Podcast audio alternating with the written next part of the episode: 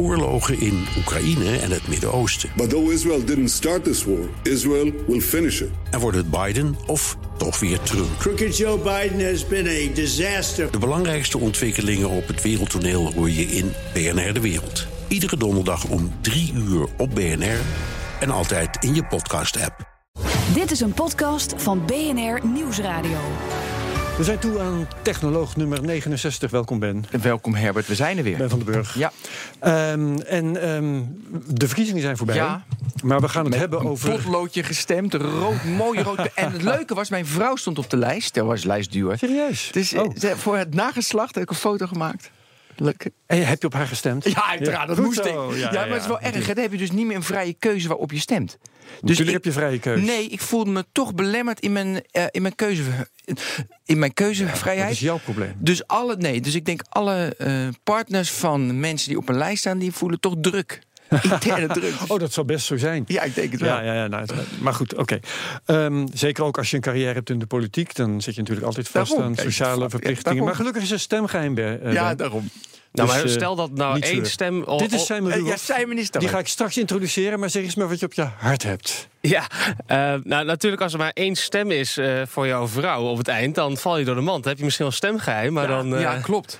Ja, Ja, maar hij zat- toch wel uit te leggen. Maar ze had er 31, dus ik, ik had geluk. Of als ze nul stemmen heeft, dat ze zegt... Nee, ben, wat heb jij nou gedaan? jij niet op me gestemd. Ja, precies, ja. Dat zijn de bekende gevallen die historisch ook wel echt voorkomen, hè, soms zijn. Eh, goed, hey, de verkiezingen zijn voorbij. Dus de aandacht voor de veiligheid van het hele verkiezingsproces is eigenlijk ook al voorbij. En toch gaan wij lekker nu praten met ethisch hacker Simon Ruhoff. Die was voor de verkiezingen in het nieuws met lekken die hij, alweer hij, had ontdekt in de optelsoftware. Hij had dat, dat soort lekken bij de vorige Kamerverkiezingen al ontdekt. En nu hebben we hem uitgenodigd. Een week na de verkiezingen zitten wij hier bij elkaar. Omdat hij ook kritiek heeft op de hele procedure rond de uitslag na de verkiezingen.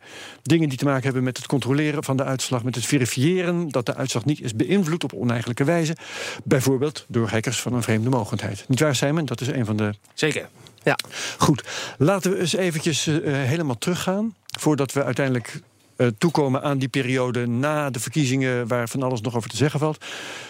Want ook rondom de verkiezingen, zo eh, direct daarvoor, direct daarna... waren er weer mensen die zeiden... waarom stemmen we eigenlijk niet gewoon digitaal? Notabene vanochtend in de Volkskrant Nog steeds? pleit Maurice de Hond... voor stemmen via DigiD. DigiD. Zo, ja, dat is Vanochtend is donderdag, Ja. hoeveel is het ook weer? Eh, Eh, 29 29e. Maart. eh, maart 2018. Ja. Waarom gebruiken we ook weer geen stemcomputers, Simon? Ja, nou kijk, eh, eigenlijk kortweg gezegd komt het erop neer... dat eh, nergens ter wereld eh, nog veilige stemcomputers zijn eh, ontwikkeld. Er worden een aantal landen ter wereld die, die hebben stemcomputers. En eh, ja, hackers zijn daar altijd eh, heel kritisch over. Die, eh, ze hebben ook altijd eh, eh, kunnen inbreken in die stemcomputers. Ja. Er is Eh, geen stemcomputer ooit geweest die, als hij ter beschikking werd gesteld aan hackers, het uithield. Ja, ja precies. En Ja. Het, het, het grootste probleem daarbij is eh, stemgeheim. Want eh, je kan, eh, zoals in Nederland hebben we dat... en dan kun je, gooien we alle stemmen op een hoop... en dan weet je achteraf niet meer van wie welke stem is. En eh, als je dat dus aan eh, IT, dat rekenwerk, dat optelwerk wil laten doen... dan eh, kun je achteraf dus niet meer auditen of, of van wie welke stem was. En eh, ja. dat is dus het grote hiaat in eh, eh, ja, waarom we elektronisch stemmen zeg maar, niet veilig krijgen. Maar je Omdat kan het, toch, als ik gestemd heb, gewoon een encryptiesleutel waarbij... en bij Herbert een andere encryptiesleutel waarbij je... dan, dan- dat kan toch? Ja, je, je, je kan met encryptie, eh, je kan allerlei dingen bedenken ook. Eh, Er is een eh, werkgroep geweest die heeft dat ook uitgezocht in Nederland. Van wat, wat kost dat nou als wij digitaal veilig zouden willen stemmen? En dan bleek dat iets van, van 360 miljoen euro te Onder leiding van Ronald Prins, trouwens, dus niet de minste. Ja, ja ook, ook dat. Eh, ze hebben best wel wat eh, goede experts daar in die werkgroep gezet. En eh ja, kost honderden miljoenen euro's. En, en dan is het ook nog zo dat je voor elke verkiezing... ben je weer miljoenen euro's kwijt om die software opnieuw zeg maar, te testen of het veilig is. Ja, dus maar het kan dus wel, alleen het is te duur. ja, het is, het is heel duur. En, Maar het kan dus wel technisch. Het kan in zoverre, dat, want, want ik heb me er ook wel eens in Ja, je verdiept. hebt, een, ja, je hebt een boek geschreven erover. Even, even mijn, mijn licht erover laten schijnen. Het kan in zoverre als software ooit veilig is. Ja. Want je kunt elke software schrijven en dan moet die eh, aan bepaalde eisen voldoen en dat ga je dan checken en zo. Maar er is geen software waar niet toch dan later nog weer lekken in worden ontdekt. Zijn Nee, en, en daarbij ook is dat eh, de software die je getest hebt, hoeft niet per se dezelfde software te zijn die op de dag van de verkiezingen de uitslag bepaalt. Hè. Dus, dus daar hebben we nu ook bijvoorbeeld in Nederland we hebben optelsoftware. Daarvan zet de kiesraad op een website een zipje van 4,5 MB. eh, met de broncode erin. Maar de CD-ROM die naar de gemeentes wordt gestuurd met de software erop, die is 350 MB groot. Ja. Dus, dus, hè, en, eh, dus daar, daar zit al mismatchen in. En, en, ja, en stel dat ze echt alle software online zouden open source zouden gooien, de kiesraad, dan weet ik ook nog niet of dat dezelfde software is die eh, op de dag van de verkiezingen ook Ja. daar draait. Dus, dus dat is zeg maar een, een, een probleem wat, wat software heeft, wat ook niet op te lossen valt. Dus op het moment dat je eh, super betrouwbare uitkomsten van een computer wilt hebben, wat je met verkiezingen wilt hebben, dan, eh, dan is software eigenlijk niet de juiste middel om, eh, om in te zetten.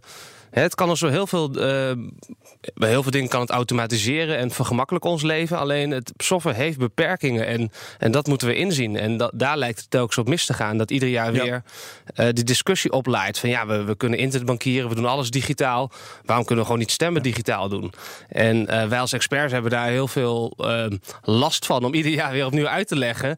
Van nou oké jongens, dat is, ja, we kunnen heel veel digitaal doen. Alleen soms is het niet verstandig. Het moet niet een, Ja. ja, software moet niet op zich een doel gaan worden. En dat zijn nog maar de technische argumenten. Want eh, je kunt ook eh argumenten gebruiken van reputatie. Hè? Wat is de reputatie van eh, politici om op dit gebied deugdelijke wetten te ontwerpen? Wat is de reputatie van de overheid als opdrachtgever van eh, IT-projecten? Wat bedoel je daarmee met de Nou, reputatie? als, je, als je zegt we gaan die software ontwikkelen, eh, geloof Oh, je dan werkelijk dat het goed ook- afloopt? Ja, is reputatie eh, wordt afbreuk. Ja, maar wat mij wel opvalt, Simon, dan ben ik toch een beetje teleurgesteld. Weet je, je zit alleen maar waarom het niet kan. En ik vind ook heel erg mooi van, daar moeten we misschien later in de uitzending over hebben, van, van hoe het wel kan. Weet je, wat we wel kunnen doen. Of gewoon accepteren, waar praten we nog over? We doen het gewoon niet. Weet je, Maar we- weet je, ik sta, ik sta er precies omgekeerd in. Nou. Want ik erger me dus kapot na, na alles wat er gebeurd is. Ja. Hè? De hele, eh, het hele gedoe met wij vertrouwen stemcomputers niet eh, eh, een paar jaar geleden. Ik, ik, ik erger me kapot aan die mensen zeggen... We, digitaal stemmen moet toch kunnen? ja, En dat is dezelfde reden waarom bijvoorbeeld VVD daar continu voor pleit. Is dat ze ooit is voorgehouden dat als eh, we weer elektronisch gaan stemmen, dat, eh, dat ze twee extra zetels zullen krijgen. Omdat al die expats opeens weer eh, gaan stemmen. En, ja, dit vind ik, dit is interessant, ja. en dat is bijvoorbeeld vorig jaar oktober is, had VVD weer een, een lobby om, om die stemcomputer weer te, terug te krijgen. Ja? En nou, dat is toen ook door de Kamer weer is ja, af, afgezegd van ja, we, volgens mij is er geen draagvlak op dit moment voor. Maar zelfs twee weken geleden, toen eh, we publiceerden dat er 50 lekken in die optelsoftware zat, eh, die de verkiezingen in Nederland berekent. Toen kwam eh, in het vragenuurtje aan de minister, waarin de minister ging verantwoorden dat het wel veilig zou zijn. kwam de VVD weer met de lobby voor stemcomputers. En denk ik dat is wel een heel rare timing. Als, als de stemoptelsoftware onder vuur ligt, dan komt de VVD zegt van. Ja, dat is een ander onderwerp natuurlijk. We ja, moeten dat onderscheid toch maken tussen, tussen een optelcomputer en een stemcomputer, toch? nou ja, Het is kijk, op het moment dat dat, dat, dat de jaren. Kijk, we hebben sinds 2009 hebben wij. eh, nou, de- de- het zit aan elkaar vast. Omdat je zegt, omdat de VVD dan zegt... als we nou gewoon stemcomputers hebben... dan hebben we die optelsoftware niet eens meer nodig. Uit, maar nu is dat natuurlijk... Hebben we wel, je hebt wel optelsoftware. Eh, ja, software. Ja, ja kijk, die, we, we, we hebben zeg maar die stemcomputers hebben, eh, gebruiken die meer omdat die eh, heel, on- heel hackbaar bleken te zijn. Hè? Heel fraudegevoelig. En we konden ook niet achteraf dan eh, eh, ja, onderzoeken of er, of er inderdaad mee gefraudeerd zou zijn met zo'n stemcomputer. Dus, dus het is eigenlijk een soort black box. eh. en ja, daarna hebben we optelsoftware gekregen. Hè? We stemmen op papier en, en daarna telt het computerprogramma alles op. Nou, die bleek ook al sinds eh, 2009 tot 2017 lek te zijn. En ook dit jaar weer eh, kon je die software hacken. En dan is dan, vind ik het een hele eh, verkeerde timing om dan met je stemcomputer Ja, terug te komen. Eh, jij was hier een jaar geleden, een ruim een jaar. En toen vond ik heel erg gaaf. Toen hebben we dat proces helemaal doorgenomen. Moeten mensen maar terugluisteren. Aflevering 9 van Technoloog. Of 7 uit mijn hoofd. Maar helemaal dat proces. Maar even nog even terughalen. Mensen tellen dus met de hand. Weet je, al die papieren op de grond. En dan tellen verschillende mensen tellen dan. En die uitslag, dat eh, wordt dan eh, in een optelcomputer. Nou ja, dat wordt dan in een optelsoftware gezet. En dat gaat naar de gemeente. En dan gaat het weer naar de, eh, naar, wordt het naar de provincie. Zo ging dat. Ja, ja, zoals bijvoorbeeld in de gemeente Utrecht uh, heeft een kleine 200 stembureaus. En, en die, uh, die tellen allemaal daar inderdaad alles handmatig op. En dan komt er. Uh, dan gaat één iemand met dat papier naar het gemeentehuis toe. En, en, en daar komt. ik, ik heb ook. eergisteren heb ik ook, ben ik naar bij het gemeentehuis geweest om de, de papieren in te zien. Om een zelf een steekproef te nemen. En dan blijkt gewoon dat er echt een, een verhuisdoos vol aan papier gegenereerd wordt. Wat handmatig wordt ingevuld door die stembureaus. En, uh, en, en, ja, dus daar, daar zit in, in Utrecht zitten bijvoorbeeld 20 man. Zit gewoon al dat papier over te typen in een computerprogramma. En, en uh, dat, die berekent de uitslag en niemand telt het na. Maar dat kan je toch scannen, Herbert, en dan. Ja, weet je, je, Alle, alle digitale middelen die je inzet, die uh, leiden tot risico's, die leiden tot kwetsbaarheden. En niet, niet per se omdat dat technisch noodzakelijk is, maar voor een groot deel ook omdat er mensen mee omgaan die daar uh, te weinig uh, verstand van hebben. En omdat daar te weinig eisen aangesteld worden om, om die middelen die veilig zouden kunnen zijn, om die ook werkelijk veilig te maken. En zodra iemand als Simon daar gaat morrelen en bewijst dat het niet veilig is, ja. dan komen de politici in actie met allerlei smoesjes. En, en ja, dat, dat, is, dat is vernuikend voor het vertrouwen dat je erin zou kunnen hebben. Ja, dus stemmen is een van de weinige dingen die we doen die totaal niet technisch moeten. Die echt alleen maar met pen en papier. Nou, dat, is, dat, is het, dat is het interessante. Maar dat ga ik meteen ga ik daar een vraag ga je van maken en voor. Simon ja. Want dat is, dat is zo pikant en bizar dat allerlei te goede naam uh, en faam bekendstaande IT'ers dat die heel erg op dat digitale stemmen tegen zijn. Ja. En dan bedoel ik mensen zonder belangen. Want uh, sommige mensen in de IT hebben wel belangen.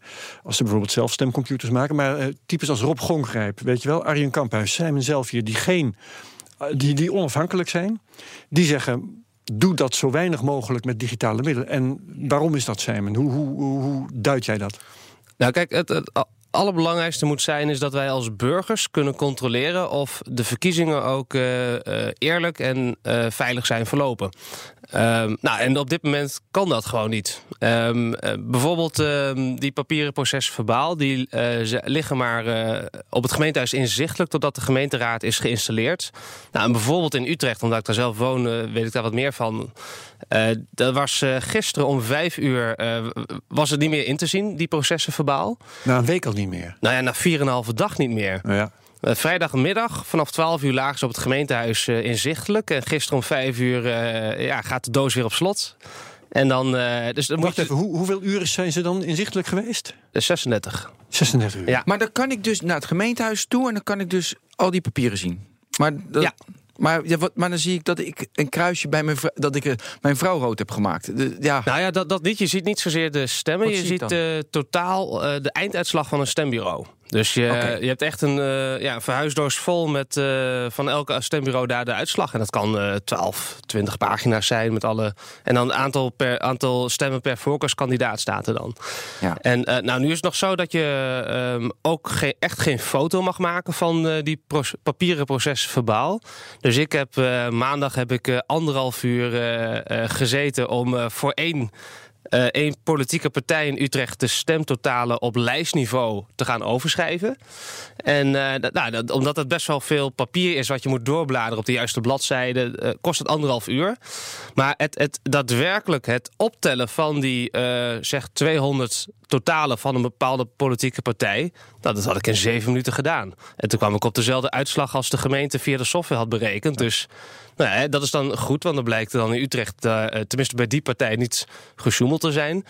Um, maar ja, kijk, de gemeente die, die zegt van ja, dat, dat handmatig bij elkaar optellen, dat is heel foutgevoelig, dat duurt al heel lang. We hebben ook binnen de kieswet, moet binnen anderhalve dag moet de uitslag in de gemeenteraad uh, bekend zijn. Ja?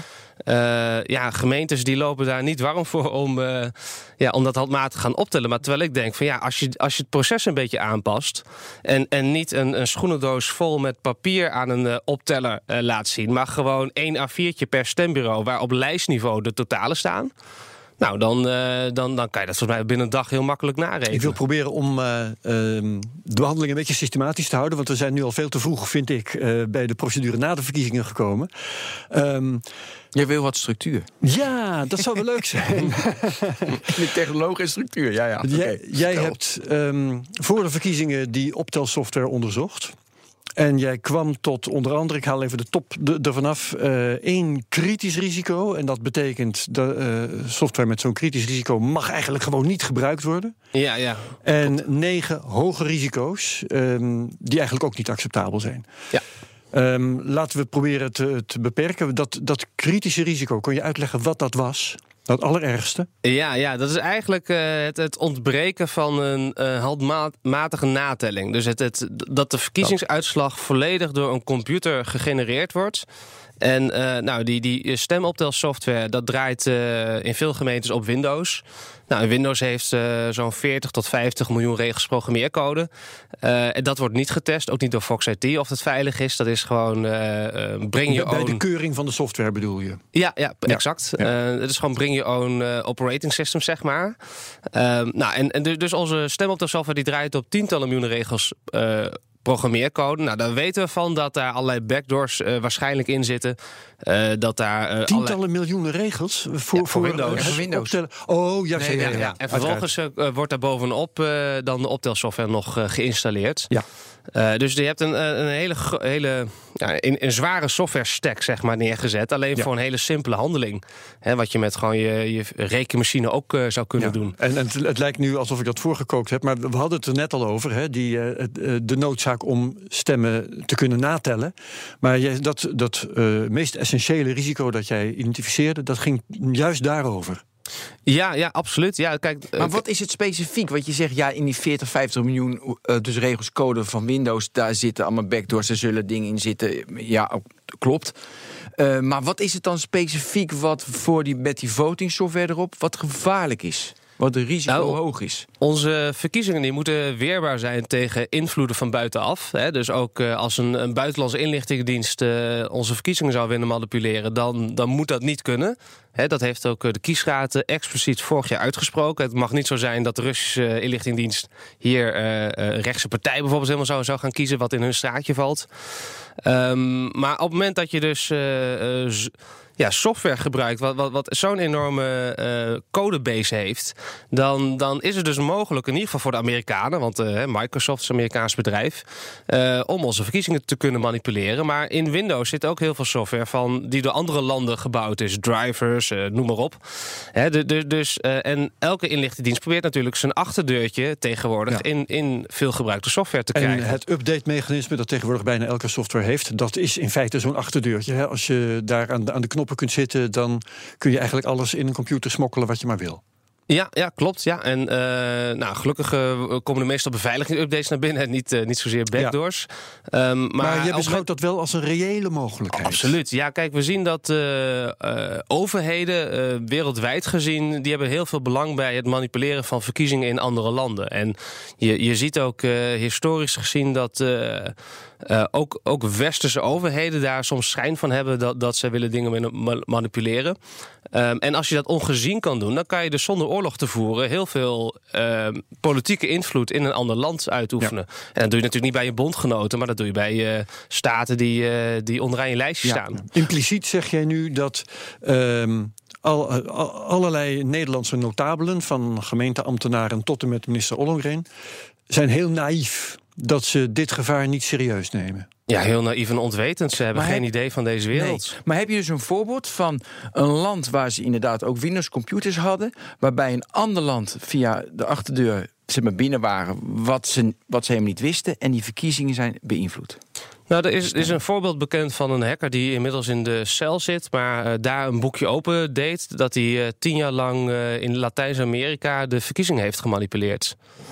En eh, dat, dat is dus een enorm groot deel van de wereld waar dat in gebeurt. En hij vertelt precies hoe hij dat gedaan heeft. Voor een paar, voor een paar ton ging hij dan nou, een politieke partij daar helpen om. eh, om Hoe heet om die hacker? te- Kunnen we dat online vinden?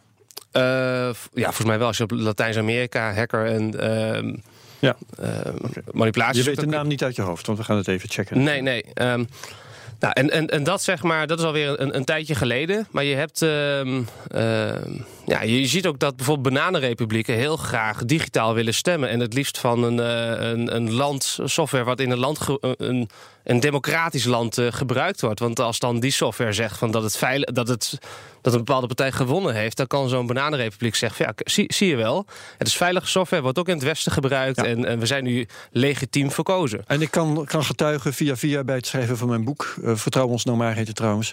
Eh, ver- reclame die verhalen heb maken, ik. Ja, ik ben er toch bezig. Die verhalen heb ik ook gehoord. Over makers van stemcomputers. Ja. Dit, ja, wat je net Eh, hij vertelt. heet eh, Andres Sepu. Ja, hij heeft dat gedaan in, eh, in, Latijn, in- inderdaad, Latijns-Amerika, in Mexico, Argentinië, Panama. Komt is- in de show notes. Ja, mooi. Ja. Nou, niet met mooi, maar interessant. Ja, Ja, maar kijk, dit, dit soort informatie, dit soort nieuwsberichten, dat weet bijna niemand. En kijk, als je als je je eh, dag en nacht met, met, met hacking bezighoudt, dan, dan lees je al die verhalen over de hele wereld. Ehm, maar als ik dan wel eens eh, eh, met, met vrienden en, en familie wel eens bijpraat, ook, dan, dan vertel ik wel eens wat er gebeurt in de online wereld. En dan, dan ja, daar hebben ze allemaal niets van meegekregen via de mainstream media. Ja. En eh, het is ook een hele complexe materie. Intussen zegt de kiesraad in, in, deze context... het handmatig optellen van de stemmen leidt tot fouten en software niet. Nee, klopt. Maar het is ook niet zo dat eh, software eh, geheel uitgebannen zou moeten worden uit ons verkiezingsproces. Software kan juist onze eh, verkiezingsresultaten betrouwbaarder maken als je het gebruikt om handmatig opgetelde stemtotalen dat te valideren met software. En als de software op dezelfde uitkomst komt als jij handmatig berekent, nou dan weet je van hé, we, hebben we hebben waarschijnlijk geen telfout gemaakt in ons handmatig optelproces. Ja, maar dan moet je die twee methodes gewoon strikt naast elkaar gebruiken. Ja, ja, en kijk, en op dit moment eh, ehm, is het proces niet zo geoptimaliseerd dat er ook eh, snel handmatig op, opgeteld zou kunnen worden. Want eh, ja, in Utrecht heb je echt gewoon een verhuisdoos vol papier. Nou, dat is, dat is niet heel goed werkbaar om eh, daar alles snel bij elkaar op te tellen. Maar als je eh, zo'n papieren proces verbaal, wat een, een lokaal stembureau moet invullen, als je daar gewoon één A4'tje bij opniet en, en daar alle stemtotalen per politieke partij nogmaals op invult, dan, dan heb je maar eh, 200 A4'tjes eh, die heel snel bij elkaar kan optellen. Dus in plaats van een, schoenen, of van, van een eh, verhuisdoos vol. En Ja. ja, dus, dus er zijn op allerlei manieren kan je dat proces veel sneller, betrouwbaarder en makkelijker maken. En, en daarmee eh, de, verkiezingsuitslag eh, ja, veiliger. En, en, ik, en ik denk dat we ja, daar echt voor volgend jaar wel eh, werk van moeten maken om dat proces eh, aan te scherpen en, en Ja. de kieswet ook eh, wat te veranderen, zodat er gemeentes meer tijd krijgen dat, om die stemmen goed bij elkaar op te tellen. En dat die papieren processen verbaal ook gewoon van elk stembureau op internet gezet gaan worden. Ja, want dat, is nu, dat, dat gebeurt nu niet. En daarom mag je er ook geen foto van nemen, omdat al die papieren proces verbaal, die moeten na drie maanden vernietigd worden. Ja, heb, ik- heb ik ook nog vragen over, maar eh, nog weer even terug naar waar we waren. Eén kritisch risico, negen hoge risico's. Dat noem jij. Je hebt een verslagje gemaakt, waar we ook naar gaan linken, van, van jouw onderzoek van, eh, van die stemsoftware. Ehm, is dat een klassificatie, kritisch risico, hoog risico en nog een aantal gradaties lager, die jij hebt verzonnen? Of is het een of andere objectieve, in normen vastgelegde eh, beoordelingscriteria van software? Nou, dat is een, een risico is eh, de kans maal impact. Hè? En ehm, nou, als je een hoge kans hebt, een hoog risico, eh, dan, dan is dat vaak eh, een kritische. of hoge kans, hoge, risi- oh, hoge impact is kritisch risico. Maar, maar dit, dit soort klassificatie, ik ben zelf ethisch hacker en ik voer professioneel ook beveiligingstesten uit. Ik word ook door gemeentes ingehuurd, door overheidsinstellingen, door banken, verzekeraars. En, eh, en ja, ik, ik, ik schat risico's in, dat is mijn werk. En normaal gesproken wordt het altijd bloedserieus eh, genomen. Ik heb al eh, meer dan 700 van dit soort rapporten in opdracht van bedrijven en overheden uitgevoerd. En daar wordt nooit echt aan getornd. Misschien, Ja. hè, soms maak je wel eens een inschattingsfoutje, maar dat is eerder uitzondering dan de regel. Nee, maar dat, dat wil ik even helder hebben. Het is, het is wel een, een beoordelingsmethode die bij jou hoort, zeg maar. Het is de, de methode Ruwhof, mag ik het even zo noemen. Ja, ja, het is mijn Maar eigen. goed, ja, en ik in heb jouw dat ook betaalde werk wordt dat wel gewoon zeer serieus genomen. Absoluut. En ik heb dit ook eh, laten peer reviewen door eh, eh, zes andere hackers. En ja, weet je, ja. Dus het is nog een veel meer gecontroleerd stuk dat ik normaal zou, zou schrijven. Normaal Ja.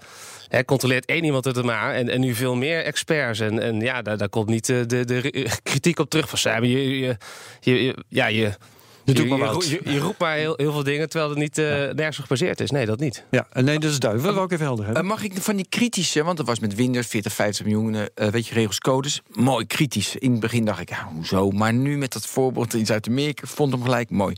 Bij die hoge risico's, kun, wat, kun je dat ook wat, eh, dus concreter maken? Ja, ja er zijn eh, bijvoorbeeld ehm, eh, in, in, na de afschaffing in Nederland van de stemcomputer ehm, is er direct begonnen met het eh, bouwen van stemoptelsoftware. En eh, dat is dus 2008-9 gebeurd. En, en sindsdien ehm, zijn er geen beveiligingsupdates meer geïnstalleerd in die stemoptelsoftware. De, dus er ontbreken bijvoorbeeld acht jaar lang aan, aan beveiligingsupdates voor de webserver. Dat is hoogst ongebruikelijk. dat is heel raar. Ja, het is heel, heel raar, ja. Wie is daar verantwoordelijk voor, voor die stemoptelsoftware? Nou, die stemoptelsoftware die wordt eh, in opdracht van de kiesraad gebouwd door een Duits bedrijf. En eh, de kiesraad stelt deze eh, software ehm as is, dus zonder enige garanties, beschikbaar aan gemeentes. En er staat ook eh, expliciet in de voorwaarden van de software van we kunnen geen fouten, we kunnen geen foutloze software garanderen en gebruiken het op eigen risico. Dus als je, oh, dus, dat is- er staat in die, die sneaky voorwaarden op het moment dat je de software installeert. Wie, wie, wie schrijft dat? Is dat de, de, het bedrijf dat de software heeft gemaakt of de kiesraad? Ja, de kiesraad. De kiesraad. Ja. Ja, en, Dus en die dat, dat is vind ik zo bizar. Dat, dat, dat ze aan de buitenkant iedereen eh, zeggen van... Ja, vertrouw is maar super veilig en dat gaat, eh, niemand gaat het hacken. En in de software zelf, als je het installeert, staat er... eh, ja, we kunnen geen enkele garantie geven, gebruik het op eigen risico. En is ja. het custom-made software gemaakt door die Duitsers? Of is het... of is het is, ja, dit is Duitse software. Het is gewoon een Duits bedrijf ingehuurd die eh, de Nederlandse maar verkiezingen gebruiken ze ook bepaalt. voor de Duitse eh, verkiezingen en over de Oosten. Dus Ja, is het ja. een En- gerenommeerd bedrijf of is het... eh, Nou, dit, dit is een klein bedrijf, eh, IVU heet dat. Ja, ik vind het steeds, het En- steeds bizarder. Nou ja, Ja, ik, ik heb me echt, sinds ik hierin verdiept eh, heb, eh, vorig jaar, ehm, is dit mijn grootste verbazing sindsdien eh, geweest. En ik kan nog steeds niet over uit dat dit in Nederland, waar we normaal gesproken alles heel goed regelen, dat dit eh, zo falikant eh, misgaat. En vooral omdat ze net doen of het allemaal heel goed geregeld is en dat het klopt. Ja. als je er dus in duikt, zoals jij doet. Maar Ben, dat is dus wat je ziet gebeuren als je. Nou, dit is dan toevallig nog een, een, een stukje digitaal proces, terwijl we eigenlijk op papier stemmen. Ja. Maar zodra je, eh, laat ik maar even heel algemeen zeggen, ambtenaren eh, met, eh, met computers laat spelen, dan krijg je dus dit soort incompetentie. ja. Met, met, met waardeloze producten tot Eh, gevolg. IVR zeg jij? Dat? IVU. IVU. Ja, en, en kijk, we, nou, de, dat bedrijf IVU is gekozen omdat ze in, eh, in Duitsland ook eh, dit, dit soort optelsoftware gebouwd hebben en gebruikt wordt. Eh, maar in Duitsland eh, is men veel wijzer hiermee aan de slag gegaan en, en gebruikt men deze software alleen voor het genereren van de eh, voorlopige uitslagen en niet voor de definitieve uitslagen. Dus in, in Duitsland heb je een, een paar dagen na de verkiezingen de voorlopige uitslag wat gepubliceerd wordt. En drie weken daarna volgt pas de definitieve uitslag als alle stemmen handmatig bij elkaar zijn opgeteld. Ja. En Nederland eh, die denkt van, eh joh, dat is helemaal niet nodig wat die Duitsers doen. Wij gaan gewoon meteen, eh, we doen lekker makkelijk, hebben geen zin in optellen, zien de noodzaak ook niet van in. Wij gaan gewoon ehm, eh, de software-uitkomst als definitief beschouwen en... en ja, en als burgers niet vertrouwen, dan Ja. komen ze maar eh, naar het gemeentehuis. Maar ja, na 4,5 dag gaat eh, alles op slot. En dan heb je ook niet tijd om alles over te typen en te controleren. Dat is trouwens ook zo bizar, hè? even tussendoor. Want in Nederland wordt dan steeds een klimaat geschapen door de VVD en door burgemeesters en nou, ja, allemaal dat soort volk. Alsof. Eh, eigenlijk alleen digitaal nog verantwoord is in, eh, in deze tijd, hè, deze hoogtechnologische tijd. Terwijl eh, maar een hele kleine minderheid van de landen op computers of, of, of digitaal stemt. Ja. En Du- Duitsland, een groot Europees land, daar doen ze het dus op papier. Daar vertel jij nu net hoe, hoe ze daarmee omgaan. En daar wordt helemaal niet geklaagd. Er zijn helemaal geen burgemeesters die beginnen te zeuren van dat het eigenlijk toch alleen maar in deze tijd past als we het digitaal doen. Heb je enig idee wat voor, weet ik veel, cultureel verschil dat is? Ja, kijk, we, we hebben in, in Nederland een, eh, een, een groot vertrouwen in onze overheid. Eh, en eh, we zijn hier best wel heel terecht, hè? Ja, terecht. Ik, ik, ik ver- vertrouw de huidige overheid ook wel. En dat is ook niet het probleem. Hè. Het gaat me erom dat wij een, een weerbaar verkiezingsproces neerzetten. op het moment dat we onze overheid niet meer kunnen vertrouwen. Dat we dan niet. eh, ja. Genept worden door die, die eh, niet te vertrouwen overheid. eh, dat ze zichzelf weer verkiezen, bijvoorbeeld. Ja. En want dat is nu aan Ja. de hand. De, de overheid die heeft, eh, eh, die kan gewoon, als ze kwaad wil, kan ze gewoon de Nederlandse uitslag zeer eenvoudig manipuleren hoe zij het willen. En ik als burger, ik, ik vertrouw de huidige overheid wel. Ik denk niet dat ze dat gaan doen. Maar ik wil gewoon voorkomen dat als we minder frisse figuren aan de macht hebben, dat, dat die ook zichzelf kunnen verkiezen. Of een andere buitenlandse inlichtingendienst. Of een gemeentelijke sy- systeembeheerder die die software installeert. Want die kan ook gewoon heel eenvoudig met de uitkomsten frauderen. En ja, weet je, ja, waar dat verschil nou precies in zit, ik denk dat we gewoon ja, ons een beetje, ja, een beetje lui zijn geworden hier en, en niet de noodzaak daarvan inzien. Ja, nog even, ook, ook weer in het kader van tussendoor. Waarom doe jij dit eigenlijk? Ja, dit, dit trekt mij Want heel het is geen erg aan. Betaalde klus voor jou. Je wordt ingehuurd door iets of iemand. Nee, klopt, dat denken mensen wel eens. Maar dit is eh, volledig eh, onbetaald vrijwilligerswerk. En, en dit is, ik voel dit echt als een burgerplicht Ja. om, om op te staan en, en te zeggen van jongens, waar zijn, waar zijn we hiermee bezig? Dit, dit is hartstikke, hartstikke onveilig. Laten we het anders doen en laten we gewoon ehm, ja, dat papieren proces, ook dat laatste stapje gewoon ook op papier houden. Hè? Ik, ik kan er met mijn hoofd nog steeds niet bij dat we dat, dat we zulke shortcuts nemen vanwege de snelheid om tot een, een einduitslag te komen. Eh, en ik ben dus echt heel erg bezorgd en met mij eh, heel veel andere techneuten. Alleen, eh, ja, niemand heeft zin om, om hier tegen te gaan vechten. Tegen, want je moet echt tegen de stroom inzwemmen. Hè? Want ja, ja. iedereen zegt van ja, Sijmen, kom, we, we gebruiken overal computers. Hoezo kunnen we niet computers ook voor het verkiezingsproces? Mensen die maken telfouten, computers niet. En er zit sowieso geen internetkabel meer in, in, in dat netwerk. Dus ja, dat is toch hartstikke veilig. Ja, en dan moet ik ze echt twintig jaar aan, aan technologische ontwikkeling gaan bijpraten. Hoe, hoe systemen continu te hacken zijn. En, en dat kost mij ook heel veel energie. Ja, ja. Ehm, en, en ja, ik snap dat anderen daar geen zin in hebben. En, en ook. Rob Golgrijp, die, ja, die heeft ook zoiets. eh, Die heeft 2,5 jaar van zijn leven fulltime hierin geïnvesteerd. Ja, die, die heeft ook zoiets van: jeetje, gaat de- deze discussie nu weer oplaaien? Terwijl we een enorm dossier hebben. Maar hij helpt jou wel, hè? Gewoon, hij, Ja, ja, op de achtergrond. Zit in jouw eh, team? ja, ja, zit hij in het, eh, in het team. En ja, hij vindt ook werkelijk waar zeer verontrustend dat dit weer nu speelt. En, eh, Maar vind je het ook wel leuk, Simon, om te doen?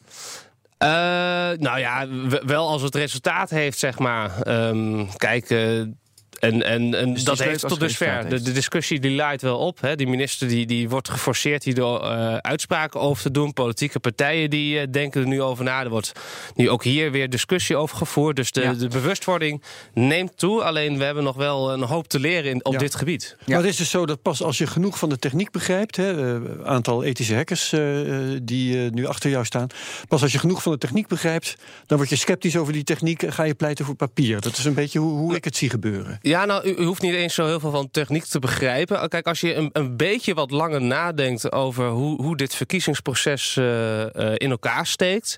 eh, en, en daar goed over nadenkt, dan, ja, dan, dan, dan komt het besef vanzelf wel dat dit eigenlijk een heel. ehm, Rare opzet is hoe wij onze verkiezingen draaien. En, en ja, als je nog wat technische bagage hebt, dan, eh, dan weet je helemaal snel ben je bij van dit is, dit is niet slim om te doen. Ja. Ja. Maar ik vind het echt heel leuk met die hoge risico's. Want dat Duitse bedrijf heeft 71 miljoen omzet en een, eh, en een marge van een kleine 10%. Dus inderdaad een klein bedrijfje. Nou ja, weet je wel, klein, relatief klein. Eh, maar ik vind het wel grappig wat je zei vanaf 2008 geen updates. Dan heb je gelijk van, hè, dat is gek. Mogen we nog één voorbeeld hebben van die hoge risico's? Want dat maakt het heel mooi concreet. Dat je denkt van, hé, hoe kan dit? Ja, ja, waar ik echt eh, verbaasd over was, is ehm, nou, die, die optelsoftware die moet je op een server installeren. Dan, eh, eh, nou, dan, dan, die, die software die gebruikt een, een database. En ehm, nou, dat, dat database wordt in een, een tekstbestandje opgeslagen op die server. Nou, die kan je gewoon rustig openen, dat tekstbestandje. En eh, dan kan je de stemtotalen aanpassen. En, dan- en je slaat hem op en dan, dan denkt de software... oh, we hebben nieuwe, de, de, de, de stemtotalen is aangepast. Nou, dan is dat weer de nieuwe werkelijkheid. Dat is daar niet tegen beveiligd. Nee, nee. Ja, weet je, het meest basale, zeg maar... de integriteit van de ingevoerde stemmen... Ja. dat wordt op geen enkele manier gegarandeerd. Wauw. Ja, en maar dat, weet je, de software is in, in 2008 ontwikkeld uh, en nog wel eerder zelfs, want het is een soort voortbeduursel van Duitse verkiezingssoftware. Dus 2004, 5 zal wel code nog wel uitstammen. Uh, ja, toen, toen had men helemaal geen notie van de dreiging van, van hacking en, en wat hackers kunnen. Uh, de, en, en sindsdien, ja, het is een commercieel bedrijf, dus die gaat natuurlijk niet elk jaar beveiligingsupdates invoeren als de kiesraad daar niet om vraagt. En ja, dat is, dat... maar die moeten ook dus ethisch en moreel de verantwoordelijkheid voelen om het wel goed te maken. Ja, maar dan moet eerst het besef te zijn. Het besef dat uh, computers uh, te hacken kunnen zijn. Maar dat bedrijf heeft dat toch wel? De IVU, die we, uh, weet Ja, dat dat... misschien wel. Maar veel softwarebedrijven... Uh, ja, die, die, die zijn gewoon puur gericht op functionaliteit realiseren binnen budget. En, ja. en, en niet zozeer op veiligheid. We hebben niet te maken met uh, ideologie of met uh, hoe de dingen zouden moeten zijn. We hebben alleen maar te maken met hun opdrachtgever. En ja, slechte bedrijven. Tevreden... Nee, maar zo werkt het toch in de meeste gevallen in de praktijk wel. Ja, dus, dus op het moment dat, uh, dat, dat je toegang dat, hebt... Dat is ook gezegd, of als ik even mag... Sorry, uh, over die stem... Waarom zijn al die stemcomputers zo slecht? Uh, ja, de bedrijven die die stemcomputers maken... die hebben alleen maar te maken met het voldoen aan een opdracht...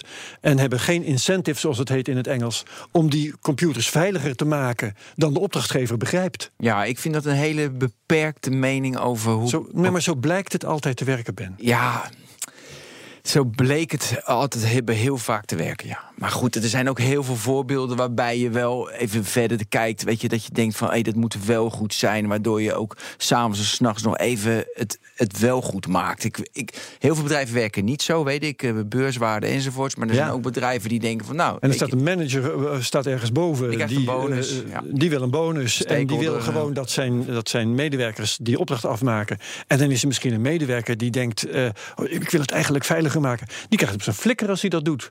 Als hij daar te veel tijd in steekt en het is niet op tijd af. Ja, nou, ik, ik heb een andere mening, maar goed. Nee, maar zo, nee dat is geen Ah, ik- mening. ik, ik, ik word ook veel door softwarebedrijven gevraagd om hun te adviseren. eh, is dit nou veilig? Of hoe moeten we het veilig krijgen? En, en je ziet gewoon dat eh, ontwikkelaars die zijn zo erg gefocust op eh, functionaliteit realiseren. dat ze ook helemaal geen tijd krijgen van management om aan security te werken. Soms hebben ze wel hun zorgen.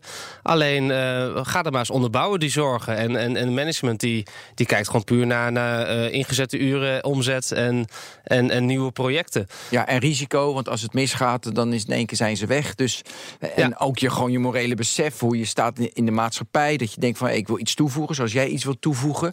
Dus er zijn heel veel managers die dat wel hebben namelijk. Nou, en in de praktijk, inderdaad, komt het meer... Wellicht zie je dat weinig, maar er zijn echt wel uitzonderingen. Nou, je, je hebt ook nog zo dat op het moment dat eh, bij de bouw van de software wordt er veel meer eh, aandacht aan gespendeerd. Maar als het eenmaal in productie draait, software, dan wordt het vaak wel vergeten. Want het draait, eh, er zijn Ja. geen incidenten. En, eh, nou, maar dat heeft met businessmodel ook te maken. Nee, maar het heeft met nog iets te maken. Als jij software maakt die een eh, kerncentrale moet besturen... en Ja. als die software niet werkt, dan ontploft de kerncentrale... dat is een goed waarneembaar gevolg. Als je bij verkiezingen, als je daar software voor maakt... en het gevolg is dat die eh, verkiezingen een verkeerde uitslag hebben... Ja, de democratie Dat- ontploft dan. nee, dat merkt niemand. En dat merkt zeker niet als wat Simon signaleert... dat die verkiezingsuitslag niet wordt nageteld. Ja, exact. Ja, kijk, je- je kan alleen die hack detecteren als je natelt. En dat hebben we gewoon bijna niet gedaan de afgelopen tien jaar. Dus we weten ook niet of er misbruik van gemaakt Het is. is een keer wel gedaan. Staat in het eh, rapport dat jij zelf hebt gemaakt eh, voor de verkiezingen. De, vorig jaar heeft de Stichting Politieke Academie de uitslag nagerekend. Heb Ja. jij beschreven. Ja. Eh, wat is het voor een club in de eerste plaats? Want die kende ik niet. Nee, nee, die, die ken ik eerst ook niet. Het is een eh, club wat politieke partijen adviseert in, eh, eh, ja, in politiek ook te bedrijven. Dus het is een soort ondersteunende stichting. En, en die hebben een keer voor de verandering hebben ze de optel, eh, of, of hebben ze de uitslag eh steeksproefsgewijs, hè, dat wel eh, te ver- Oké, ja. Eh, nageteld, ze hebben 80 eh, eh, uitzendkrachten ingehuurd eh, vorig jaar om, om papieren proces verbaal over te schrijven. En voordat ze op slot Dat gingen. is dat, eh, dat proces wat jij ook Ja. propageert. En er waren verschillen. Hè, dat liep in de duizenden stemmen, zo hier en daar. Ja, ja, klopt. Het heeft nog niet geleid tot een, een zetelverschuiving. Hè, want daar heb je 65.000 stemmen voor, voor nodig in Nederland. Dus dus een paar duizend stemmen die niet geteld worden. Ehm, ja, dat is, is heel vervelend, maar eh, ja, is niet heel ernstig nog. Nee. Maar, maar wat, wat zegt dat? Nou ja, dat, eh, dat het dus heel verstandig is om handmatig ook na te tellen. Ehm, en eh, ja, dat we ook als burgers, zeg maar, moeten zelf initiatief moeten nemen om te controleren of de verkiezingsuitslag wel, uitslag wel klopt. Want hè, we zijn mensen, we maken fouten, ook gemeentes maken fouten. In, in dat verkiezingsproces zijn, Ja. zijn tienduizenden mensen betrokken. Eh, want we hebben 10.000 stembureaus. Nou, dan moeten drie man eh, op zo'n stembureau zitten. Dus dan heb je al 30.000 eh, mensen die in zo'n met het stemproces bezighouden. Ja, daar worden fouten gemaakt. En, en dat, moet, dat moeten we gewoon eh, eh, narekenen. En niet blind vertrouwen op eh, uitkomst. En ik ben heel blij dat ze dat gedaan hebben. Maar ik weet niet of ze dat dit jaar weer gaan doen. Nee, nee, nee. Nou, dan zouden ze het al gedaan moeten hebben, zo ongeveer. Hè? Ja, ja want in, eh, ja, bijvoorbeeld in Utrecht zijn, eh, is het nu, eh, zijn de papierprocesverbalen nu weer achter slot en grendel. Ja, overigens is Utrecht... Ja, sorry, Ben. Nou, dus achter slot en grendel, dus niet vernietigd. Dus Ja, over, over 2,5 maand worden ze Dan- vernietigd. Precies, dat zei Ja, je en net. dus ja. alleen als er een strafrechtelijk onderzoek nog wordt geopend, Ja. dan... eh, Nee, maar wat je zei eerder, het gaat om dat je het proces weet je, goed maakt. Weet je, dus, en, maar dan had ik wel de vraag, hoeveel foutmarge mag het in? Dus hoe, hoe risicogevoelig moet het zijn? Wanneer zeg je van eh, risico is, eh, wat had je nou, een keer... ehm, als impact. Ja, precies. Wanneer gaat het onder jouw lijn? Wanneer is het oké? Ja, dat is een hele goede vraag. Want het is dus nu het uitgangspunt zo dat we in, in de. In de verkiezingen willen we perfectie nastreven. Dus, dus elke stem moet geteld worden. En, en als er één stem verkeerd geteld is, dan, eh, nou, dan gaan we alles weer opnieuw doen. Je verwoordt nu het standpunt van de kiesraad zo ongeveer, hè? Ja, ja klopt. Ja, Ja, dat is ja. Nu, nu het uitgangspunt. Ehm, en terwijl ik denk van ja, eh, de, dat betrouwbaarheid van, van één eh, of een paar stemmen verkeerd tellen, dat, is, dat belang is vaak niet zo groot. Hè. Tenzij je, er zijn gemeentes waarin één of twee stemmen een verschil op een zetel maken. Hè. En dan, ja, dan moet je wel even de boel hertellen, zoals ze in een aantal Limburgse gemeentes gedaan hebben. Ehm, maar over het algemeen eh, eh, gesproken ehm, moet je een soort van percentage, denk ik, 0,5 of zo, eh, ja, onnauwkeurigheid gaan inbouwen om dat handmatig te totaliseren, zeg maar. Als je verschillen hebt, dat je daar wat, wat pragmatisch wat mee kan, om kan gaan. Hè, en ehm, ja. Dus, dus ik denk eh, dat, als je echt eh, elke stem wil laten tellen, dat dat, eh, ja, dat is heel veel, kost heel veel tijd. Maar dat je, we kunnen ook iets pragmatisch in verzinnen. En ja, wat daar het juiste percentage van is, dan moeten we denk ik wat nader onderzoek naar doen.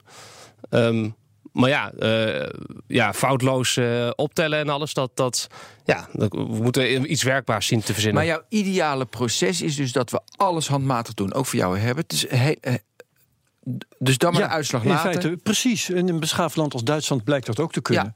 Het is voor mij, voor mij nieuw, dat wist ik dan niet, dat ze inderdaad daar zo consequent in zijn dat, dat de software de voorlopige uitslag Ja, genereert. en 40 dagen en later. dat, dat je gewoon zegt, eh, het is belangrijk, dus we Ja. wachten gewoon drie, da- drie weken Ja. op de definitieve uitslag. Dat vind ik toch wel een toonbeeld van beschaving. Ja. Ja, kijk, eh, we doen al duizenden jaren gebruiken we geen software om tot onze verkiezingsuitslag te komen. Het is, het is, sinds we software ge- eh, gebruiken, hebben we hackbare verkiezingen gehad. En eh, voorheen konden we ook gewoon tot de uitslag komen. Dus het is niet alsof we. ehm, Ja, Ja, of en het heel blijf ik. anders is. We hadden net twee argumenten. Dat was geld. Ehm, en wij hadden dat de VVD denkt twee zetels extra. Hebben we nog meer argumenten dat mensen constant weer komen met de, we moeten het. De televisie. De televisie wil. Ja, de televisie wil mogelijk. zelf een uitslag. En liefst een definitieve Dus uitslag. Want als er een definitieve uitslag is, dan willen de politici erover komen debatteren. En als er geen definitieve, dat schijnt een keer gebeurd te zijn, als de definitieve uitslag er voor het eind van de avond niet is, dan eh, komen de politici het daar niet over hebben. ja. Nou, het is niet de, de definitieve uitslag die op de verkiezingsavond gepresenteerd wordt, maar de voorlopige uitslag. Maar het wordt er eh, bijna nooit bij verteld dat het eh, een voorlopige uitslag is. Oké. Dus het Ja, wordt gepresenteerd alsof tussendoor de doen ze dat een beetje, een beetje half. eh, Ja, voorlopig uitslag, maar dan doen ze heel snel. En Maar politici praten niet, eh, gaan, gaan niet over coalitievorming praten wanneer er alleen nog maar iets ligt op basis van exit polls in ieder geval. Nee, nee klopt. En, en dat is een eh, heel terecht punt. Er is een, een enorme druk vanuit, poli- eh, vanuit de, de landelijke politiek om tot die uitslag te komen. Dan kunnen ze feest vieren en dan zijn iedereen is razend benieuwd ook. Eh, en eh, iedereen heeft gestemd, dus dan wil je eigenlijk ook weten hebben, wat is het resultaat van onze stemming geweest.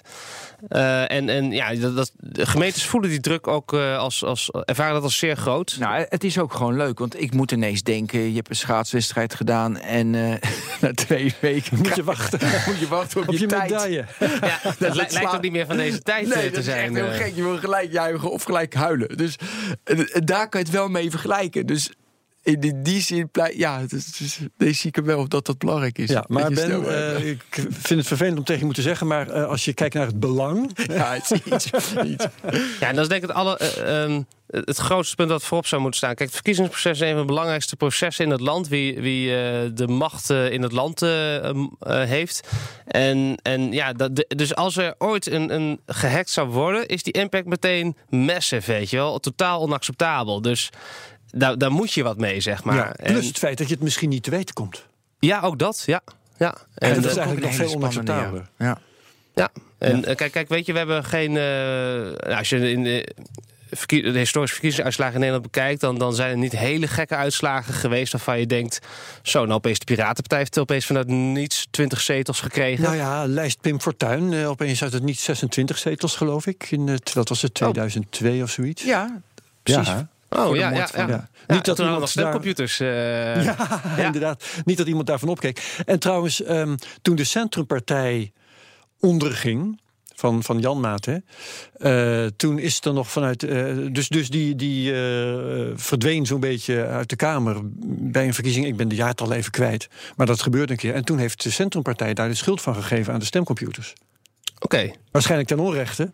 Maar dat konden ze wel doen zonder te worden eh, weersproken. Ja, Omdat het allemaal zo geheim was. Ja, ja, want die stemcomputer die we eh, heel lang gebruikt hebben, sinds 1991 tot, tot 2006. eh, ja, er hadden drie programmeurs wisten hoe dat in elkaar stak, die computer. Voor de rest niemand. En er werd ook na een verkiezing niet gecontroleerd of er gehackt was. Ja. En, er, werd, kwam een, kwam een bo- bonnetje kwam uit die Ja. eh, stemcomputer. En, En dat was de uitslag. ook niet steekproefsgewijs, want er was niet eens een, eh, een papieren stembiljet Nee, dat is echt waar je naar had kunnen kijken. Blind vertrouwen in computers. Ja, ja. En ik denk dat als je het hebt van wat zijn dan de problemen. Hè, eh, ik denk dat geld op zich niet een heel groot probleem is in, in Nederland wat betreft. Dus die 360 miljoen. Nou ja, je zei dat dat het kostte. Ja, nou, dat is natuurlijk wel heel veel. Maar gewoon op papier stemmen is. eh, het geld dat we daarvoor eh, inzetten is niet zozeer het probleem. Dat kunnen we makkelijk hebben als Nederland. Maar ik denk dat voornamelijk het, het blind vertrouwen in computers. En, en dus niet ons bewustzijn van de risico's. Die computers met zich meebrengen. Dat dat het grootste probleem is. En daarom voeren we elk jaar die discussie opnieuw. En als er dan niet een Ja. keer een expert opstaat om, om eh, tegengas te geven. Dan, eh, ja, dan wint de lobby voor eh, stemcomputers. Ja, ja, ja. En, en die is veel groter. Hè. We hebben honderden gemeentes die willen allemaal digitaal stemmen. Want ze hebben het al zo druk. Hè. Alles wordt naar ja gemeentes soms geschoven. zelfs met apps. Ja, De- ja. even kijken, De wie was het er weer? eh, ja, dat De- precies, sommige gemeentes experimenteren met een stembureau-app op een iPad. Wat, wat eh, doet die precies? Ja, ja, daar is. eh, ja, er zijn vijf gemeentes eh, in Nederland die hebben een stembureau-app gebouwd. die draait op een iPad. Dat is eh, eh, Rotterdam, Den Haag, Zoetermeer, Utrecht en Groningen. Eh, grote steden dus. En eh, nou, die, eh, die hebben een app eh, ge- gebouwd waarmee. Leden in een stembureau ook met elkaar kunnen chatten als ze vragen hebben. Dat ze ook eh, voorlopige uitslagen kunnen doorgeven via die app. En ehm, nou, er staan ook wat checklistjes in, wat procedures. En eh, nou, toen ik dat voor het eerst over hoorde, dacht ik van nou, hè, dat is niet eens zo'n heel gek idee. Zolang het maar niet eh, een, een belangrijk onderdeel gaat vormen in het stemproces. precies daarbij kunt. Ja, ja. de, en eh, nou, toen, maar waar ik dus achter kwam een paar weken geleden, is dat die stembureau-app, die heeft eh, ook een mogelijkheid om, eh, om de, de eerste invoer in die stemoptelsoftware, om, om daar een koppeling mee te maken. Eh, de- dus, nou, dat moet ik even uitleggen. Je hebt ehm, eh, in die stemoptelsoftware heb je een vier-ogen principe zitten. Dat wil zeggen dat dat twee mensen moeten één papieren proces verbaal allebei exact op dezelfde manier overtypen in de software. En dan als, als beide alle nummertjes overeenkomen, dan heb je een betrouwbare invoer, omdat twee mensen elkaar bevestigen. Ja. Nou, nu is dat, eh, dat, dat, dat mechanisme is sinds dit jaar geïntroduceerd. Hè, omdat daar vorig jaar was er één iemand die dat gewoon overtypte. Ehm, en eh, nou, de gemeentes vinden dat ook weer te langzaam en te veel werk. En wa- wat zie je dus, is dat die stembureau-app, dat die eh, de uitslagen die daarop zijn ingevoerd, dat die kunnen dienen als eerste invoer in die optelsoftware. En hoeft alleen nog maar één persoon handmatig een papieren proces verbaal over te typen. En als het overeenkomt met de stembureau-app invoer, dan, nou, nou, dan is dat met elkaar bevestigd en dan heb je de uitslag. Um, nou, die, die stembureau-app die draait op iPads. Die zijn verbonden met 3 4G. Um, dus die hebben een soort van internetlijn. Men noemt het geen internet, maar men belt wel naar een, uh, een, een, in, nationaal uh, netwerk toe. Dus mensen van het gemeentehuis kunnen rechtstreeks zien wat mensen op de iPad invoeren. Op, een, op honderden stembureaus in de stad. Hè, dat is dus best wel een, een, een, is een draadloos signaal, zeg maar, ja. waarop over gecommuniceerd wordt. En um, ja, dat, en wat er vervolgens gebeurt is dat de, uh, de stemtotalen worden ingevoerd in die iPad gaan uh, soort via een besloten internet uh, dan naar, naar het gemeentehuis toe. Nou, daar zet iemand die stemtotalen downloadt men van een website op een laptop. Dus dat is een laptop die verbonden is met een uh, soort van intranet over het internet. Uh. Uh, ja, ja, dus daar komt toch weer het internet in ons stemproces weer naar voren kijken. nou, en die downloadt dat tekstbestandje. Dat is een onbeveiligd tekstbestandje met daarin de stemtotalen. En die zet hij op een USB-stick. En vervolgens gaat dat USB-stick gaat dan in het offline, um, in het offline stemoptelnetwerk. Dat OSV-netwerk. Dus ja, men zegt nu van uh, dat, dat, dat stemoptelnetwerk daar zit, is niet met internet verbonden. Nee, maar uh, er gaat wel een USB-stick die in een computer gestopt wordt, die wel met internet verbonden is. Er komt een telbestandje weer terecht in dat offline netwerk. En nu is het zo dat als je uh, USB-sticks, die kan je als hacker kan je die aanpassen. Dat noemen we een soort bad USB-aanval.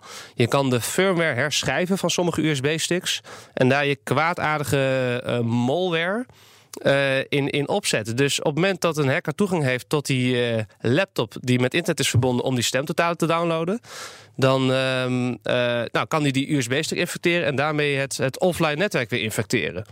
En ja, hè, de, de, dus ja, daar, ja, die ontwikkeling gaat door. En een men gammel geheel. Ja, en men heeft dat, uh, dat is, daar is nu over gepubliceerd, dus bij deze wel een scoop ook. Uh, men heeft, uh, die, die vijf gemeentes hebben stilletjes besloten ook, dat die stemoptelsoftware, dat die, of tenminste dat, dat die stembureau-app, dat die niet zou gaan dienen als eerste invoer in, in dat OSV, die optelsoftware. Mm uh, maar men, is wel, uh, men wil dat volgend jaar wel weer gaan introduceren. Want die app die is al helemaal gebouwd. De procedures waren al klaar.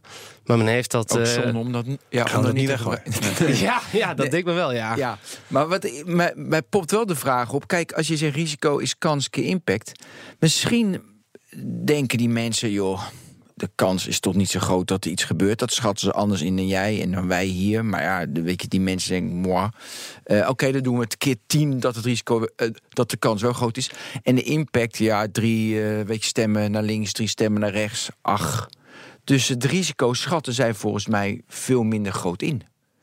Ja, ja dat klopt. Ja, Dus daarom zijn, maken wij ons nu druk en de rest van Nederland niet. Ja, ja de, die kans die, die uh, schat men heel laag in. Maar dat komt men ook omdat men zelf geen idee heeft hoe men computers zou kunnen hacken. Wat daar de mogelijkheden toe zijn. En wat je kan als hacker eenmaal toegang tot een computer. Ja, en, en, en, als je die kennis niet hebt, dan kan je dat, de kans dat iemand daar misbruik van maakt, kan je ook niet goed inschatten. En dat is bijna een patroon, Herbert. Want dat zie je ook met de hele beïnvloeding van de verkiezingen. Dat iedereen zei van nou, dat, dat, dat gebeurt echt niet. En uh, dus met de Amerikaanse verkiezingen. Ja, nou, en ook Max Zuckerberg zei van ja, dat is echt een hele stomme gedachte als je denkt dat de, Amerika dat de Russen invloed hebben gehad. Daarom is wel interessant wat Ollongren zei, dat er wel uh, Russen zijn die proberen onze verkiezingen te beïnvloeden. Ze kwam niet met bewijzen.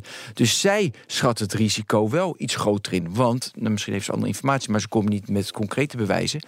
Dus uh, je ziet dus wel een verandering dat het risico bij bepaalde mensen zien ze het wel, alleen ze acteren er nog ja. niet echt nee, en naar. Ollongren zegt dan ook weer heel makkelijk van, uh, maar die uh, procedure die we hebben is toch veilig, terwijl iemand als Simon aantoont dat het niet ja. zo is. Ja, ja, een heel opmerkelijk verschil ten opzichte van vorig jaar met dit jaar is dat uh, Plasterk, die toen al jaren in het kabinet zat en, en ook uh, minister van Binnenlandse Zaken was toen, uh, en, en daarmee ook aanstuurder van de AIVD, die, die kreeg, heeft dus, en ook te maken heeft gehad met dat onderzoek waarin berekend werd hoeveel geld het kost om veilig te gaan stemmen, digitaal stemmen. Dus, dus, dus Plasterk die, die had al aardig wat dossierkennis over dit onderwerp ja. en, en die heeft toen direct besloten nadat er vorig jaar gepubliceerd gepubliceerd hadden van oké, we gaan handmatig met, bij elkaar optellen. Nou, toen, daarna heeft de kiesraad besloten, die hebben wat beveiligingsverbeteringen doorgevoerd in de software. Eh, helaas te weinig en, en, en niet voldoende. Eh, en, en nou, toen is die handmatig optellen stilletjes aan weer eh, afgehaald. Eh, en minister Ollegrum, die net, net aangesteld is en nog helemaal geen dossierkennis heeft, die heeft nog een blind vertrouwen in computers en die heeft geen dossierkennis. En die zegt van, nou jongens, vertrouw, vertrouw het maar. De kans is heel klein, dus niemand zal het waarschijnlijk gaan hacken. En als je het niet vertrouwt, dan ga je maar naar het gemeentehuis toe. Nou, zei, eh, Ben vroeg er net, wat zijn er ook weer voor meer mechanismen eh, die eh, vragen om een snelle uitslag? Als ik jou goed heb begrepen bij een eerdere gelegenheid, dan staan er ook dingen in de kieswet over dat die uitslag binnen zoveel tijd er moet zijn. Ja, Jij ja, wil de- veranderingen in de kieswet. Vertel, vertel even daarover. Ja, ja, de kieswet die, eh, die stelt nu dat eh, voor gemeenteraadsverkiezingen binnen anderhalve dag de uitslag, definitieve uitslag bekend moet zijn. En voor eh, Tweede Kamerverkiezingen moet dat binnen vijf dagen zijn. Ja. Ehm, Terwijl dat, daar is dus geen noodzaak voor, want in Duitsland kunnen ze het ook met een langere termijn. ja, ja en, en vorig jaar heeft, heeft het kabinet er 7,5 maand over gedaan om de formatie rond te krijgen. en dan willen we wel eh, binnen vijf dagen de uitslag hebben. Dat, ik vind dat niet met elkaar in verhouding staan. En bovendien zou je op basis van een voorlopige uitslag ook al onderhandelingen kunnen voeren.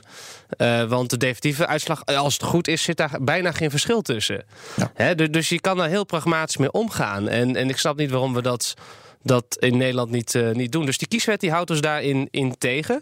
Eh, en gemeentes klagen daar ook over, hè, maar die, eh, die worden niet gehoord. Dus die, die zeggen wel van ja, de, de kieswet we- werkt niet mee. We zitten binnen een bepaald framework waarin we moeten opereren. En we doen al ons best. Dus van ons niet lastig met andere dingen. Oké, dus gemeentes voelen zich door de kieswet ook gedwongen om zeg maar, hun, hun toevlucht te nemen tot die digitale middelen. Ja, absoluut. Ze hebben geen keus. Ja. Je kan niet handmatig in anderhalve dag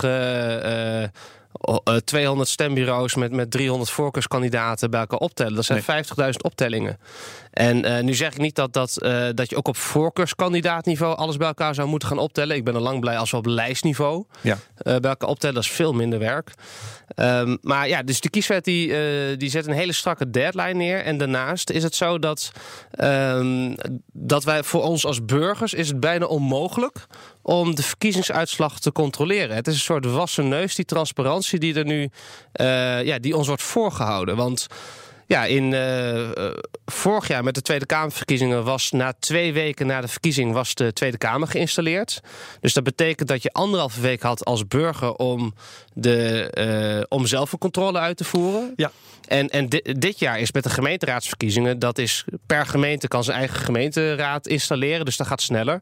En nu zijn binnen 4,5 dag al de, de uitslagen niet meer inzichtelijk. En ja, en aangezien de verkiezingsuitslag na drie maanden moet worden vernietigd volgens de kieswet, ehm, mag je er geen foto van maken, omdat anders niet meer gegarandeerd kan worden dat alles vernietigd is. Dat is de 4,5 maand, zei je, hè? eh, drie maanden. Drie, drie maanden, sorry. Ja, ja. Ja. Oké, ja. 4,5 dag, drie maanden. Ja. Ja, en ehm, nou, dat, eh, dan vraag ik me af waarom moeten die papieren proces verbaal vernietigd worden? Hè, wat de onderbouwing is van, eh, van de verkiezingsuitslag. En, en dat is omdat men eh, ervoor gekozen heeft, en dat is eigenlijk de zittende regering heeft ervoor gekozen met de kieswet om eh, elke discussie zeg maar plat te slaan eh, die er na het, de, het installeren van Ja. de gemeenteraad en Tweede Kamer er nog zou kunnen ontstaan. Geen gezaag meer aan de poten van de volksvertegenwoordiging. Ja, ja, Dus op zich wat voor te zeggen. Ja, er is zeker wat voor te zeggen. En eh, kijk, al op, op het moment dat je alles op papier doet, dan zou, eh, en, en je geeft daar genoeg tijd voor ons als burgers om te controleren, dat je daarna eh, ergens een punt achter zet, vind ik prima. Mhm. Maar op het moment dat je eh, software een, een onderdeel, kritisch onderdeel laat zijn van je verkiezingsproces, en, en, die, is, en die is heel onbetrouwbaar. En je zelf de verantwoordelijkheid niet om handmatig na te tellen. Ja, ja klopt. Dan, eh, eh, ja, dan wi- wil ik als burger wil ik, eh, een, de verkiezingsuitslag kunnen controleren. En daar heb ik dus een paar dagen geleden ook een poging tot gedaan. En ja, dat, dat blijkt gewoon eigenlijk onmogelijk te zijn. Het, je wordt het, het wordt zo moeilijk gemaakt omdat je... Ik moet gewoon een, een, een verhuisdoos vol papier over gaan schrijven in 4,5 dag. Dat kan niet. Ja. Dus ik kan in mijn eentje niet de uitslag eh, controleren. Nu heeft Forum voor Democratie eh, heeft een willig oor eh, gehad voor jouw klachten. Wat gaan die precies doen? Ja, die hebben in Amsterdam, omdat ze dat de enige stad was waar zij zich verkiesbaar hebben gesteld, Oh ja. Hebben daar eh, verkiezingswaarnemers eh, hebben een actie opgeroepen om, om verkiezingswaarnemer daar te gaan worden. En die wouden in elk stembureau willen ze daar ehm, aanwezig, waren ze aanwezig, of veel stembureaus, om te kijken of het, het optellen zeg maar, van, van ja, echt het papieren stemmen, dat, of dat goed gebeurt. Maar dat is nog de voorkant van het proces. Hè? Dat is niet zozeer de achterkant Ja, van het proces. Dan de invoeren, wat je zei. Ja, want, en er is altijd heel veel aandacht geweest aan die, aan die voorkant. Hè, wat er in zo'n lokaal stembureau gebeurt. Iedereen heeft daar een mening over. Als er zelfs een, vlag van een Turkse partij hangt. Nou, dan wordt er al nieuwsberichten over geschreven. Ehm, maar ehm, ja, ook, Maar ook- dat kan je zien. En het proces daarna is moeilijk te zien voor de mensen. Dus ja, ja, is ook niet inzichtelijk. Hè? Want eh, ik heb ook gevraagd om aanwezig te zijn bij het eh, Centraal Gemeentelijk Stembureau. Om te kijken hoe alles in de software werd ingevoerd. Dat, dat mocht niet. Ehm, nee, dus dat, dat is ook een heel on, on- onduidelijke eh, eh, gang van zaken wat aan de achterkant gebeurt. Nou, nu heb ik eh, ook contact opgenomen met het Forum voor Democratie. Omdat zij dus die actie in Amsterdam waren begonnen. Ja. Als enige partij eigenlijk die ja, ook wel de achterban opriep om de uitslag mee te gaan helpen controleren. En toen heb ik, heb ik ook met ze gebeld, met Thierry Baudet en Theo Hiddema. En ja, die waren daar zeer... ja, die hadden echt een luisterend oor ook eh, hiervoor. En namen ook echt goed de tijd om het hele verhaal aan te horen. En die vond het ook eh, heel bizar dat dit in Nederland zo aan toe gaat. Dat dit zo ontransparant is. Dat het best wel heel oncontroleerbaar is. En dat er dus aan de achterkant eh, onveilige software Ja. gebruikt wordt. Wat, eh, waarvan de minister zegt, eh, vertrouw ons nou maar, eh, alles is veilig. Ja. En, en terwijl daar een hele groep experts achter staat die zegt, "Hey, minister, wat je zegt, dat klopt helemaal niet. Ehm, en, en ja, zij willen hier wel wat mee gaan doen.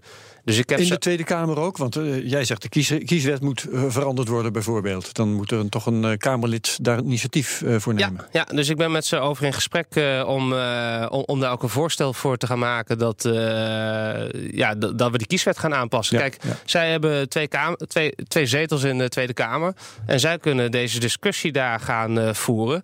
Van eh, vinden we, hè, dat dit transparanter moet en dat dit veiliger moet. We moeten ermee gaan stoppen zo langzamerhand.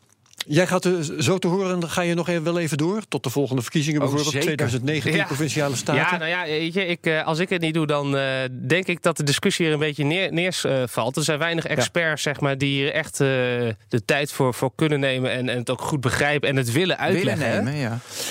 Eh, du- dus ja, het laatste wordt nog zeker niet over gezegd. En ik kijk eh, uit naar wat eh, onze volksvertegenwoordiging eh, gaat doen om dit proces volgend jaar wel veilig Ja. te krijgen. Wij eh, nodigen je dan eh, zeker uit. Ja, als je weer, eh, Herbert, wat ik echt heel erg mooi vind, dat er dus iets is. En dat is het stemmen dat volledig analoog moet worden. En dat we ook daar niet aan gaan tornen. Dus wij Dat- zijn van de zou- technoloog, we willen alles digitaal. Maar het is heel fijn dat er nog ergens iets in de wereld is. Nee, daar gaan we niet aankomen. precies. Dat is de conclusie. bepaalt onze democratie. Ja. Dankjewel Simon Ruhoff op simonruhoff.net. Hè? Even Ja, daar kun je alles, eh, over nalezen. Juist, oké. Eh, Dankjewel Simon Ja. Herbert, bedankt. Dankjewel tot Ben de van den Burg. Tot de volgende keer. Dit was De Technoloog.